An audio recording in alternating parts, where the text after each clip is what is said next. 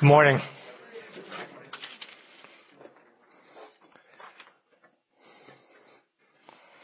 In the Old Testament, we receive a couple promises that God is going to bring something that will cure our spiritual ills.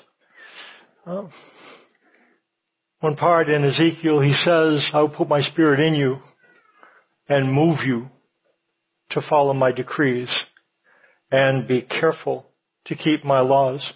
We live on the far side of this cure having been made available. And what we find, it's available in the new covenant. And so a question then becomes, if you were to look around and determine, you know, gee, spiritually, I'm not sure that we are globally in that good a shape, then the question would raise, would surface, why?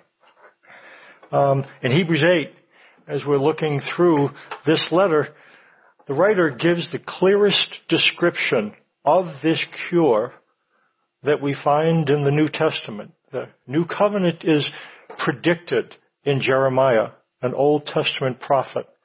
We find it in the New Testament in Hebrews chapter 8. Let's see what we find when we look at the New Covenant. Let's take a look. Look what it says in your worship folder. Um, read the first couple of verses as we work our way through this chapter. The writer says, now the point in what we are saying is this. We have such a high priest, one who is seated at the right hand of the throne of the majesty in heaven, a minister in the holy places, in the true tent that the Lord set up, not man. For every high priest is appointed to offer gifts and sacrifices. Thus, it is necessary for this priest also to have something to offer. Now, if he were on earth, he would not be a priest at all, since there are priests who offer gifts according to the law. They serve a copy and shadow of the heavenly things. For when Moses was about to erect the tent, he was instructed by God saying, see that you make everything according to the pattern that was shown you on the mountain. It talks about the main point. Some of this stuff you say, I'm not sure I understand. It has to do with some of the rituals of Judaism.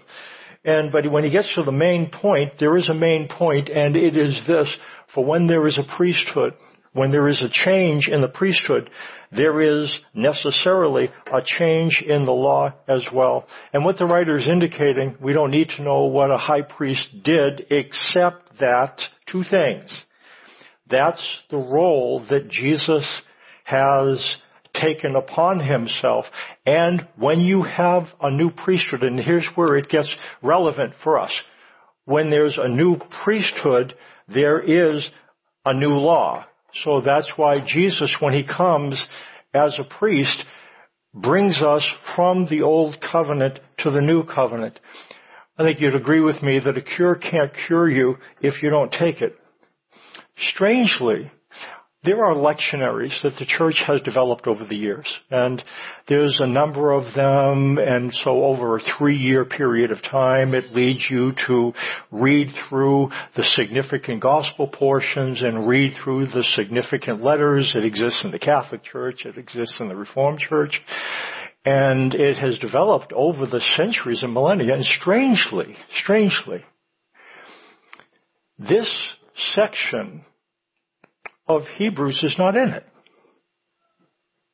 Something that seems to stand and occupy a pivotal role as we go from Old Covenant to New Covenant for some reason that has not been included. I'm not saying that to blow anything up, just that if we haven't heard a lot about the New Covenant, if you've come to Hope, we talk about it a lot, but if you look back in your in your church background and say, oh, yeah, maybe heard about the new covenant. Didn't that something to do with communion?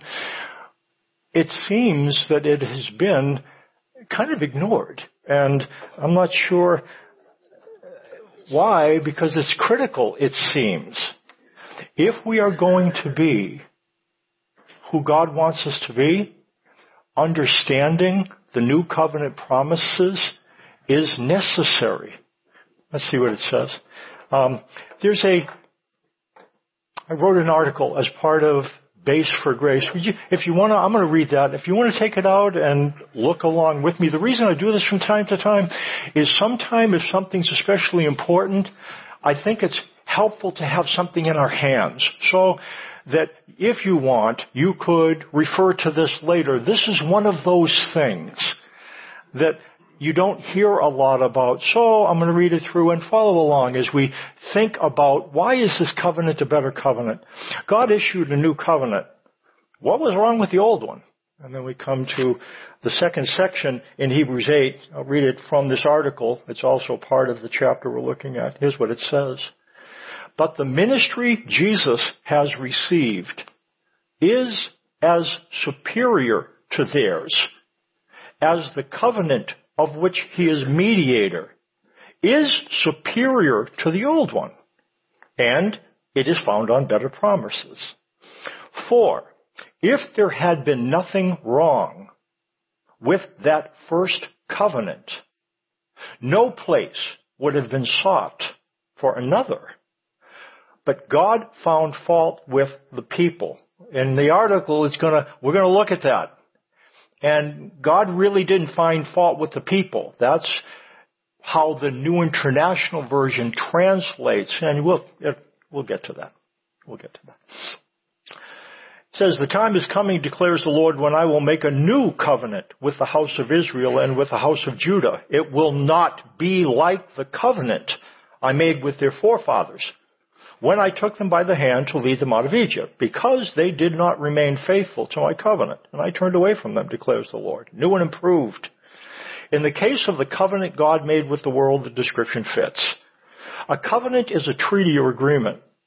Vulnerable nations seeking protection entered into covenants with powerful nations that could provide it. Once ratified, covenant documents detailing the following were given to each party. The parties entering into the agreement the history of the relationship between the parties, the promise or commitments made by the party offering protection, the stipulations or commandments accepted by the party seeking protection, and the penalties for not complying with the stipulations and commandments.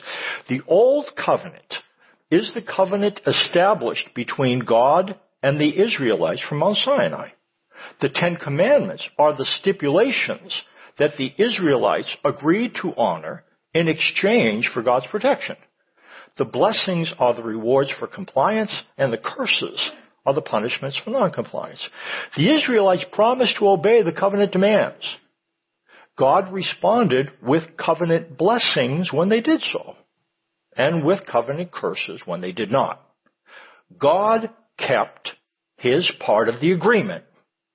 He always fulfills his covenant promises. Always. Because they did not remain faithful to his covenant, God promised to make a new covenant. This covenant would not be like the covenant he made with the children of Israel. It would be superior. It would be founded on better promises.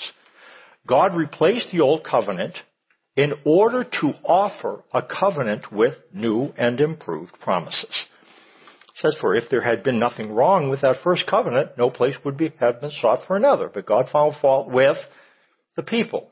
In the original language of the Bible, the words, the people, are not found. The Greek text simply says, God found fault with them. The NIV translation of the Bible translated them as the people. This is not the point. God is not talking about people in the context. He is talking about promises. The passage says that God found fault with the promises, not with the people. This is why he founded the new covenant on better promises. The new covenant is superior because it contains new promises. I will put my law in their minds and write it in their hearts. I will be their God and they will be my people.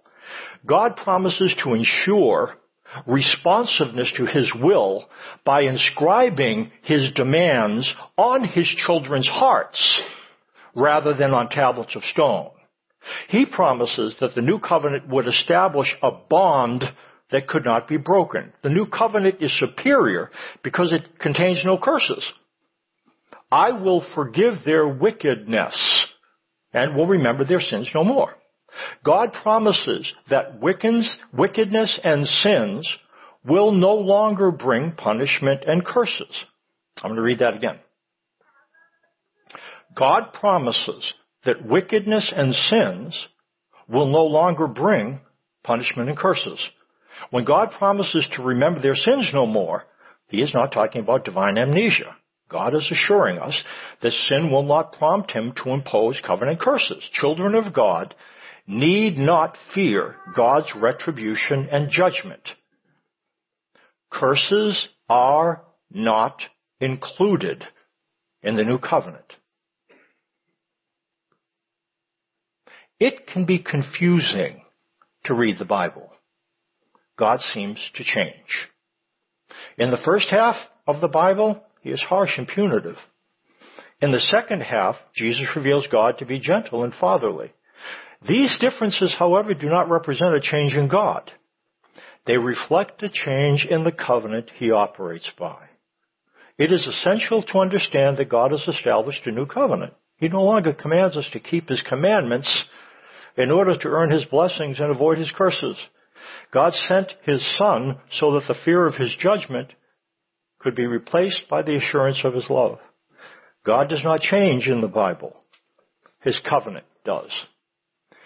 So here's a question, and it might be pretty obvious, but let's ask it. Why is the new covenant a better covenant?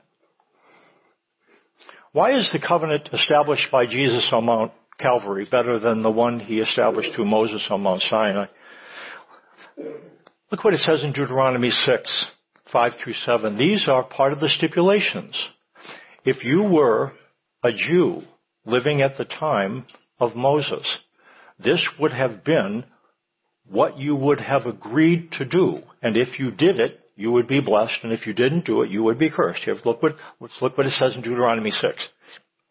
You shall love the Lord your God with all your heart, and with all your soul, and with all your might. And these words that I command you today shall be on your heart. You shall teach them diligently to your children, and talk of them when you sit in your house and when you walk by the way and when you lie down and when you rise. What he says, these laws are to be on your heart. And who is responsible to put the law on the hearts of people or children? You shall. You shall talk about them on the way. You shall talk about them when you sit down and rise up. Who bears the responsibility? The individuals, the people do. Look what it says in Hebrews 8:10. See if you can find the difference. It's not going to be very difficult. See if you can isolate the shift in responsibility. I'm going to suggest the biggest thing that happens in the new covenant is the shift in responsibility. And it is dramatic. Listen what it says. This is the covenant I will make with the house of Israel after those days, declares the Lord. I will put my laws into their minds and write them on their hearts. And I will be their God, and they shall be my people. And they shall not teach each one his neighbor and each one his brother, saying, Know the Lord, for they shall all know me, from the least of them to the greatest. For I will be merciful toward their iniquities, and I will remember their sins no more. Here's what I'd like you to do. I'd like you for that passage in Hebrews 8, if you have a pencil, or if, if you want to, just, it won't take very long, I'd like you to circle the ifs that you find in this second, in Hebrews 8, 10 through 13, 10 through 12. Just circle, because ifs are conditions. If you do this, I'll do this. So an if is a condition. So if you would just do that, just circle the ifs. How many do we have? How many ifs? Now go ahead. Just, oh, what? No, just find the ifs. Find the ifs. You're not find, find the ifs. What? What? What? You're kidding me. There's no ifs. Are you telling me there's no conditions? Are you telling me that there's just commitments? That's exactly what we find. That's what we find. Um, the new covenant seems to suggest this. Again, we're going to wrestle with this because this seems kind of hard to believe. In the new covenant, God assumes responsibility. Would you agree? Parents and priests were responsible in the old covenant. God replaces you better with I will. God assumes ultimate responsibility. Now this is where it gets kind of, wait a minute, Mike. If God assumes responsibility, He absolves you of responsibility. Would you agree? I know that's, what do you mean? What do you mean, Mike? What do you mean? Do you have ultimate responsibility to put the law in your mind and on the hearts of your kids, or does God have ultimate responsibility? If God is, has assumed responsibility, has He absolved you of ultimate responsibility? Has He? What does that mean? Do we just take a powder? Sit back? This is great. What change does it make? We're going to think about that. Is that a good thing?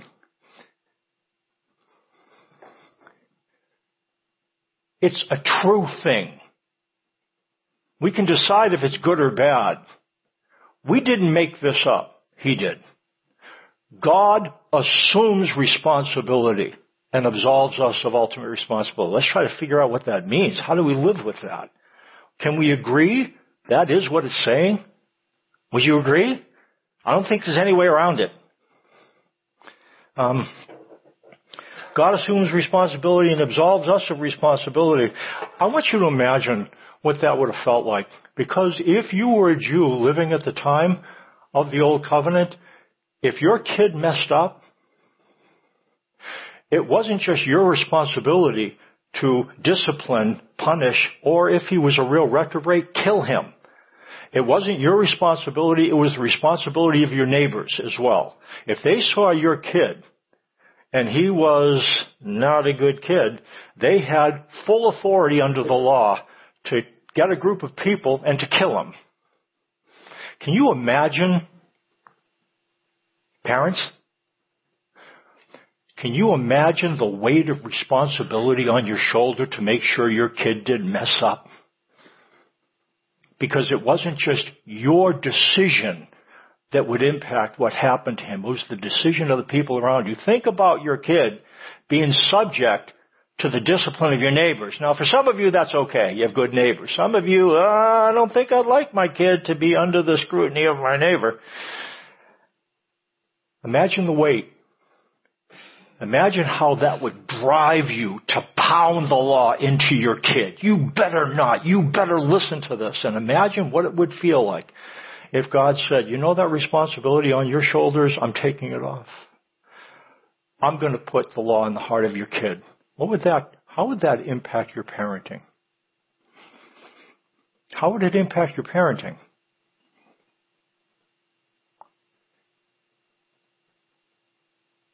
You would be more gentle, wouldn't you, with your kids? If you felt the weight of responsibility, ultimate responsibility, you would be forceful for their own good. But if you were absolved of responsibility, you would be able to be more gentle. That's why new covenant influence is gentle, not forceful. Because God has assumed responsibility, and Jesus got that. That's why Jesus wasn't real forceful with moral boogerheads. If you stipulated that God was judgment, then Jesus was going to be very forceful with you because it's not the covenant that he came to inaugurate. Um, what difference does what difference does the old covenant make? I'm going to suggest under the old covenant, human responsibility and human irresponsibility. You couldn't respond. That's what happens in the Old Covenant. God tells them to love, but if you've got the weight of responsibility, so you've got to force yourself and force your kids, I mean, how well does it look to try to force somebody into loving? You'll love me or you'll get it. That really works well, doesn't it? Yeah, that, yeah, try that. Try that on your kids. Love me or else. Yeah, it doesn't work really well. The new covenant, divine responsibility and human response ability. Do you know what helps us love God? Understanding as time goes on, it's not a once and done. Understanding that He has assumed responsibility promotes responsibility. We start to breathe when we think of God rather than that doesn't happen all of a sudden. I want you to listen to me. This change is not fast. What we're going to suggest, it's something that you have to think about because it's drilled into our brains that God, you know, God's, and we, it really takes a long time to shift. It takes a lot of focus. It's, it's hard work. Would you agree with me? Changing the way we think about God is very challenging. And that's what the new covenant would have us do. It makes a huge difference. If we are responsible, like I said, forcefulness is indicated. If we're responsible, be forceful. If God is responsible, be gentle. It might be time for us to start to check the voices with which we address ourselves. Some of us are very external in our feelings. And we might check that. Some of us are very internal, and the voices with which we take ourselves, with which we speak to ourselves, if those voices were externalized, we wouldn't be very happy about, happy about it because some of us, the voices with which we address ourselves are not in keeping with God's voice. God does deal with you gently. And that's what we need to learn to do as well. The new covenant is better because divine responsibility produces, promotes human responsibility. Let's look at the better promises from the jars of clay through whom we can behold the glory of the new covenant just point out a couple of things quick. We can get to the promises, and actually we're familiar with them and stuff. But it, I want to read a couple verses and make a quick. In verse eight, God says it, through the prophet, the writer, "I will establish a new covenant." Well, it's God. They're quoting him. I will establish a new covenant with the house of Israel and with the house of Judah. This covenant, this new covenant was made with the house of Israel and with the house of Judah. Well, that kind of stinks. I mean, I'm not, how many Jews do we have here? None? Do you know what we've been talking about? Jews are covenant stewards. You know what God did? He gave, I'm going to pick on Brian. Brian, let's say Brian is a Jewish Christian. We live in the Roman Empire. And Brian lives in Israel. And let's say um, Brian hears about Jesus and he's a Jew. And he becomes a follower of Christ, understands that Jesus' death has inaugurated a new covenant. Now this is really going to change the way Brian thinks about God. Let's say Amber, his wife, she doesn't see the change as clearly. That's going to create some friction. You're going to feel very responsible. And Brian, you're going to say, I don't think we need to sweat it as much. But let's say both of you and let's say, come on up. Here you go. So both of you. Amber, you can, you've become a Christian as well. That's great. You, Brian, you didn't force her, did you, Brian? No. no. Okay, excellent. Okay. So here's what, here's, here's what happened now. God makes a covenant with Jewish Christians and his purpose in doing so is not so that they can have it and live in their nice house in Israel. Now what's going to happen with you guys, when you accept this thing, it's going to create mayhem in your life because most of your countrymen don't believe in the new covenant. And they are not going to like it that you do. And you know what's going to end up happening? What God's going to do with you? He's going to send you because you understand some of this and He's going to send you to them. And when you go to them, you're going to pay a price for doing so. Somebody needs to be the steward of these things. If no one carries this to them, they never get to learn about it. So somebody needs to bear some weight, and that's what Jewish Christians did. Thanks. And so, do you get that? When God makes the covenant with Israel and Judah, do you know why he does that? So he can dispatch them to tell us. That's why he does it. And they bear the weight, and they bore the weight. And that seems to be dismissed. Jewish Christians played, how could you describe, how, an indescribably important role. If they don't do what they did, and if God doesn't send them, we don't learn. That's the way it works. Um,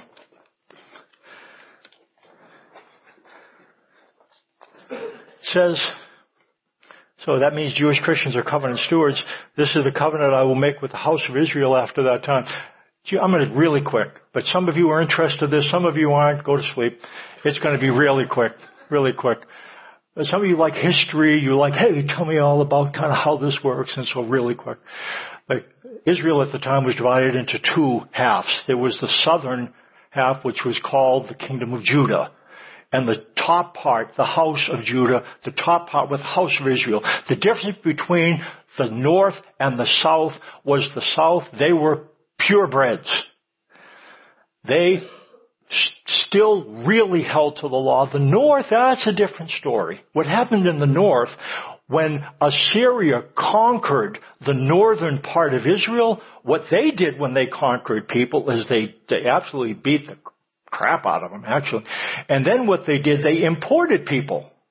They imported foreigners to intermarry and intersperse with the people so that they could crush Jewish culture. So the people in the north, they didn't think about Judaism and about God as much. There was a Pharisee, I heard, I read about this Pharisee who was a professional in the law. He had lived in the South and got questions all the time about what can we do on the Sabbath and what can't we do.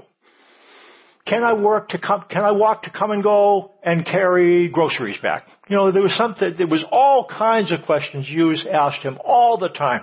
A Pharisee went to the north, to the Galilee of the Gentiles, where there'd been a lot of intermarriage. He tends to be a little looser, a little bit more liberal with things. And I think I, I read, I believe it's 18 years. In 18 years, this Pharisee got two questions about what to or not to do on the Sabbath. That's what the kingdom of the north was. And what ended up happening, God made this new covenant and he didn't go to the southern kingdom to begin with. They are the ones that held the line. They didn't, they didn't agree.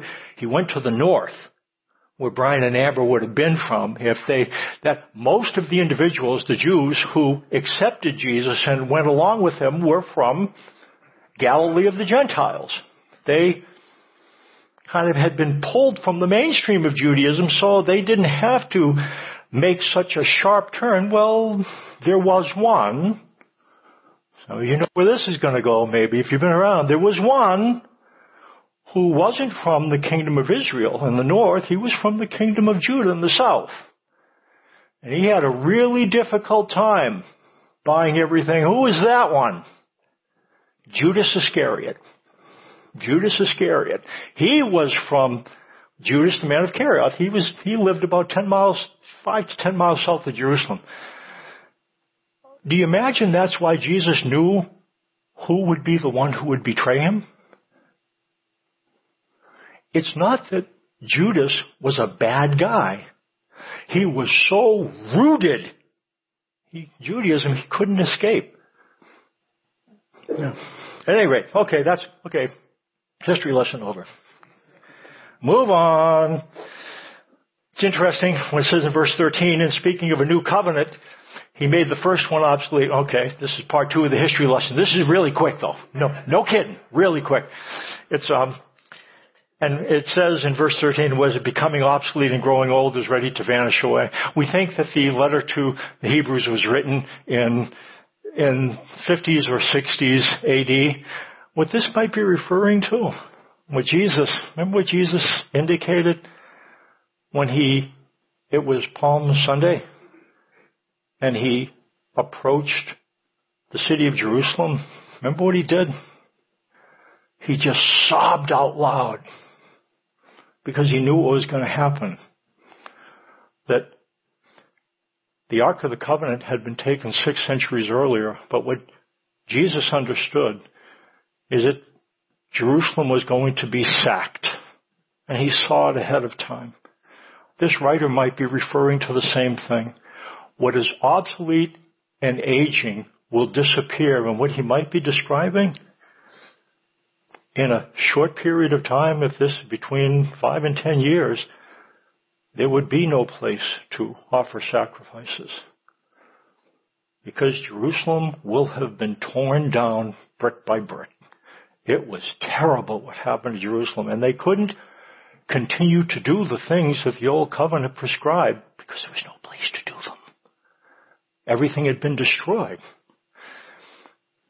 What's the point? What's the point? I want you to listen to me. The old covenant and the new covenant cannot coexist. I want you to listen to me. Some people think that, well, God kind of is an old covenant God and God is a new covenant God and he kind of still curses and blesses and he kind of doesn't. And there's a lot of confusion I've told you this before. There was a seminary class and there were 18 students in there and the question was asked by the professor, how many of you believe that the curses and blessing pronouncements in the Old Testament are still valid today? And out of 18 students in the class, 17 raised their hand. Absolutely. Absolutely God curses. And one didn't. And he was trying to, he'd come, and again, I'm not, he'd come to hope. And I'm not saying that because, oh, but he understood, no. They don't both coexist. God is not an amalgam of old covenant and new covenant. Okay. So, what ends up happening um, is the new supersedes the old. The old, God no longer operates by it. God no longer operates by the old covenant. Now, what does that mean? That everyone goes to heaven? That what it means?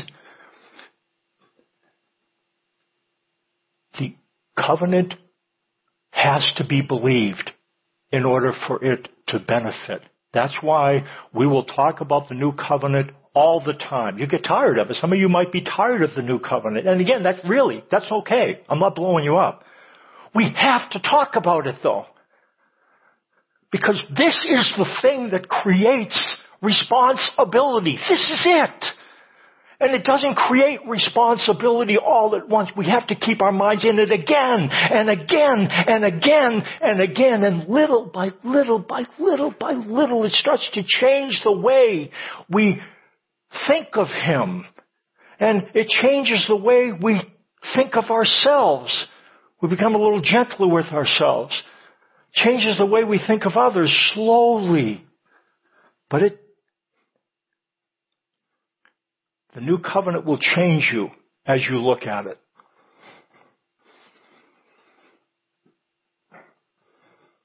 What do you need in order to be the person God wants you to be? I need to be more disciplined, Mike. I need more self-control. You know what you need? You need covenant clarity. We all need it. We need to understand the covenant that God operates by. We need to think about it. We need to think about that today and tomorrow, and little by little it changes the way we think. Um, okay. Jewish Christians are jars of clay. There is God makes some promises. I will put my laws in their minds. and write them on their hearts. What this means, God promotes responsibility. That's what it means. When He puts His law in your minds and writes it on your hearts, He creates in you the willingness and the desire to do what He wants you to do. That's what it says. He says, I will be their God and they will be my people. You don't have to say, you better know God. that's, you know, that's what it said. No, no one will have to teach his neighbor or man his brother saying, hey, know the Lord, bonehead.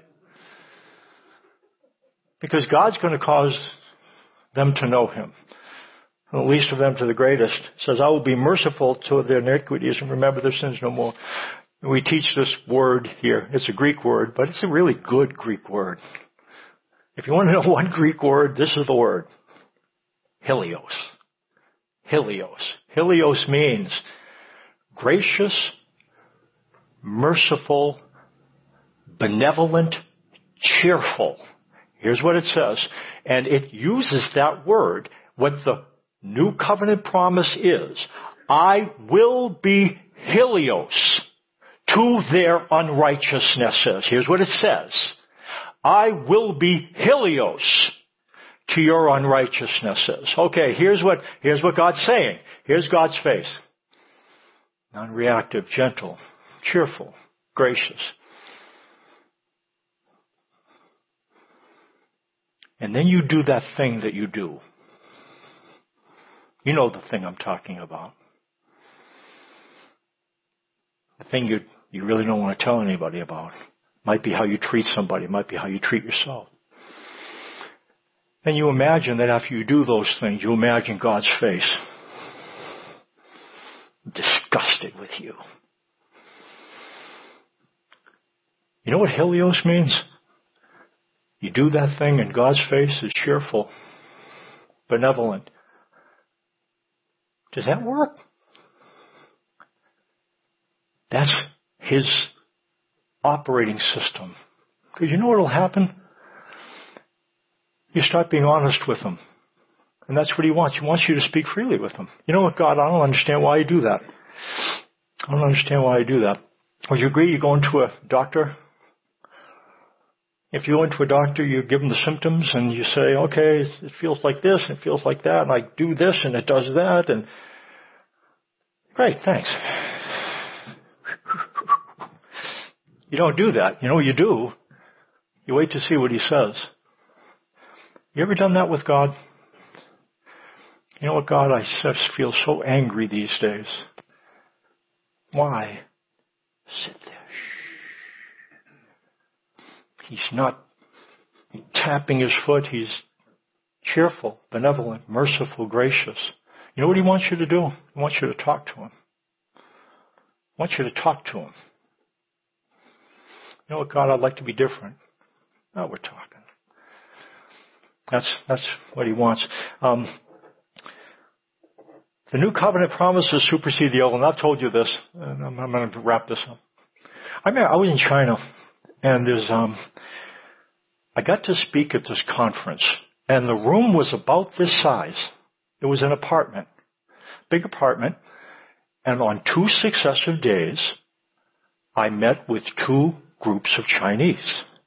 They all came in at different times because it wasn't really safe for them to come to a Christian gathering, so some came in 30 minutes, but at any rate, when the dust cleared on a Thursday, there was a group of about 80, and on Friday there was another group of about the same size. So on the first day, we were talking about covenants, and so I was trying to help them to understand that the old covenant is not in effect. And there was some smiles, and there was some scratching of the head, and they kind of got it. was a little confusing.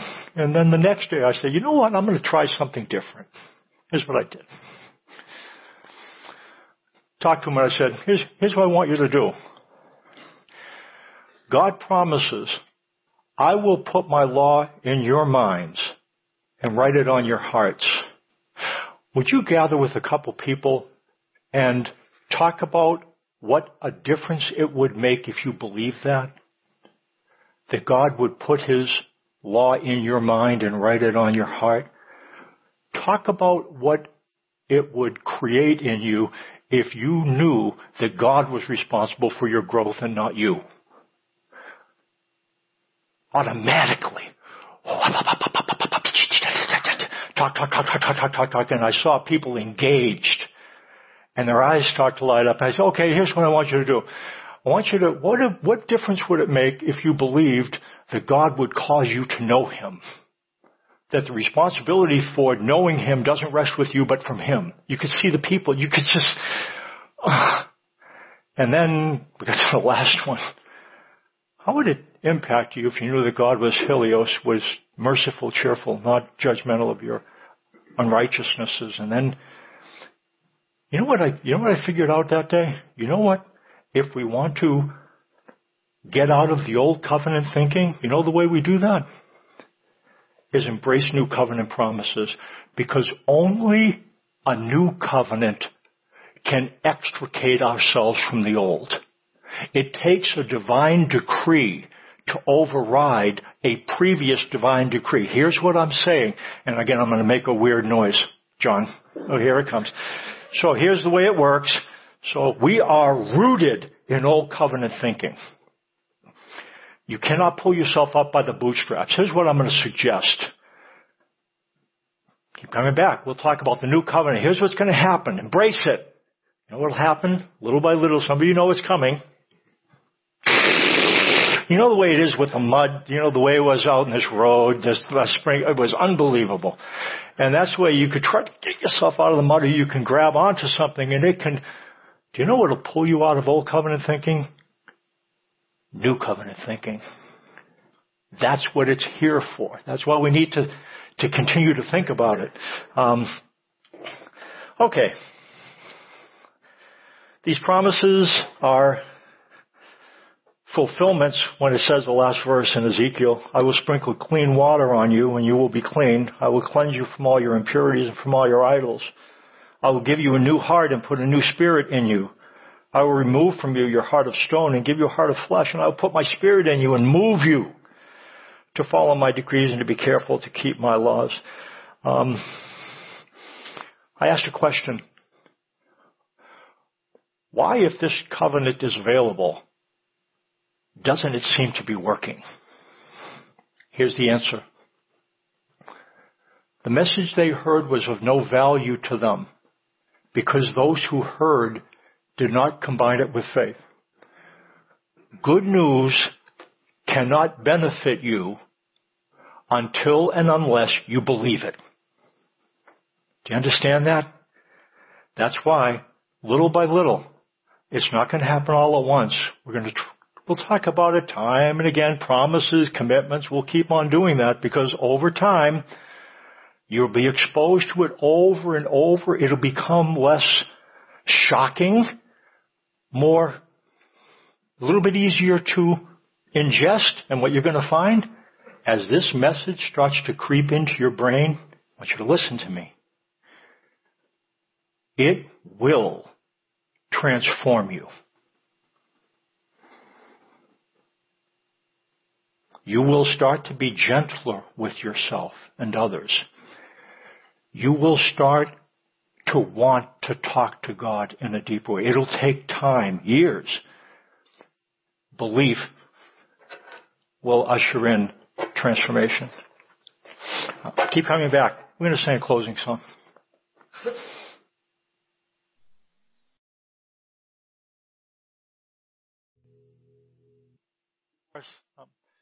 Father, thank you for your covenant purposes. Jesus, thank you for coming to earth to die to inaugurate a new covenant. And I pray that over the years, little by little, piece by piece, we might understand it at a, more, a deeper level and, and that understanding it, it'll change our heart and change our life. In Jesus' name, amen.